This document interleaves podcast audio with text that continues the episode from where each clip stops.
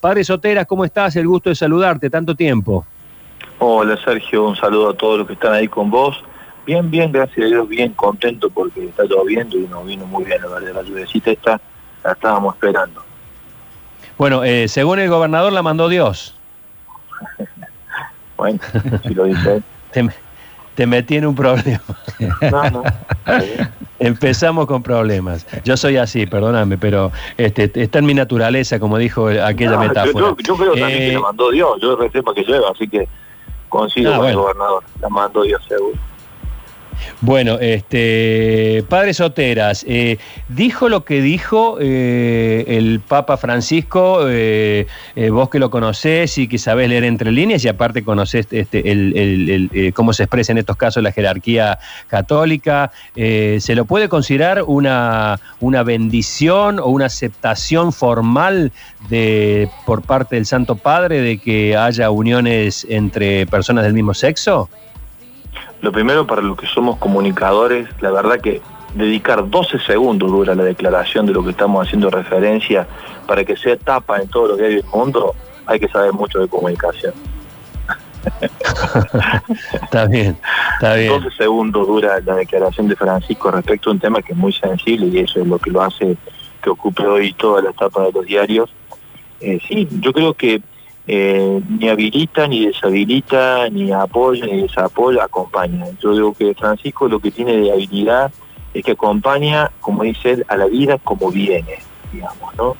Eh, no hace aduanero de conciencia de nadie, eh, sí muestra claro el camino por donde él entiende que la vida de la sociedad en su conjunto ha de ordenarse y en eso ha tocado un tema mucho más sensible que el tema de la sexualidad, que el tema de las finanzas en el mundo global hoy, y que posiblemente veamos de algunos lugares de poder donde más se ha criticado hoy, porque ha tocado dos temas muy sensibles a todos nosotros, que tiene que ver el vínculo nuestro con las riquezas y nuestro modo de orientar nuestra vida de la sexualidad. Y ha tocado un tema clave que tiene que ver con las personas que eligen una manera de vincularse por tendencia y por opción, con personas del mismo sexo y establecen un vínculo estable en ese lugar, que el Papa dice no lo podemos, no lo podemos ignorar. Esto acontece. La historia los ha ignorado mucho tiempo. Lo que hay que hacer, según su manera de entender, y esa ha sido su posición frente, siempre también, es dedicarle eh, a, a ellos un lugar dentro de la sociedad civil que los resguarde sus derechos y sus derechos. Y, la oportunidad, digamos, el, momento para decirlo, ¿en qué momento juzgás, padre, que, lo ha dicho? Eh, fue, ¿Fue un momento específico? ¿Él lo eligió? Eh, eh, Francisco es un hombre políticamente muy inteligente. ¿Por qué eligió este momento? Hoy hablamos con un cura amigo, me decía, ¿será la oportunidad?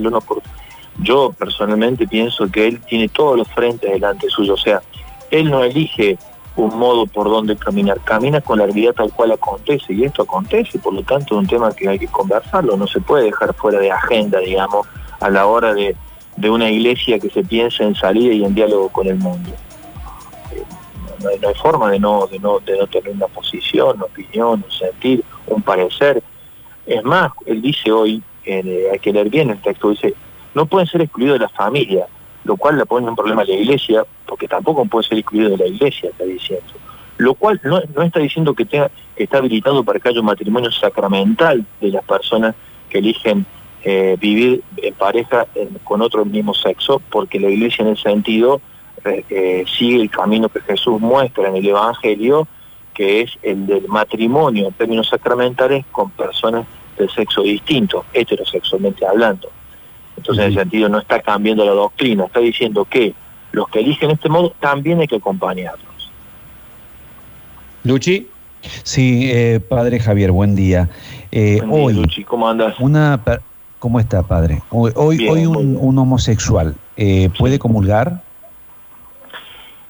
ahí yo me remitiría a, a, lo que Francisco dice en Amor y Leticia cuando aborda el tema de la comunión de los divorciados de nueva unión, digamos, ¿no?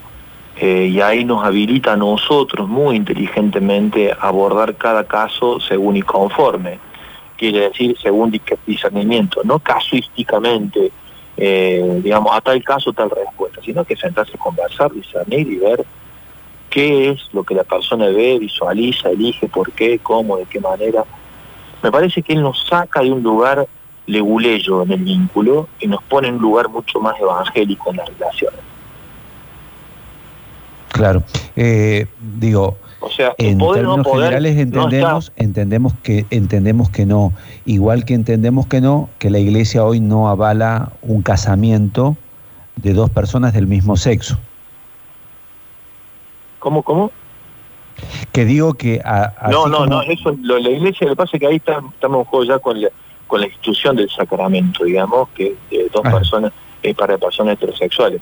En la práctica pastoral, para la naturaleza, para el vínculo con el sacramento de la Eucaristía, hay, para mí lo que hay que hacer es, esto es una opinión personal, menos por sí que eso lo diga Francisco, nos estaría remitiendo al mismo criterio que planteó en Amor y Leticia cuando habla acerca del sacramento, el acceso al sacramento de las personas este, divorciadas en nueva unión,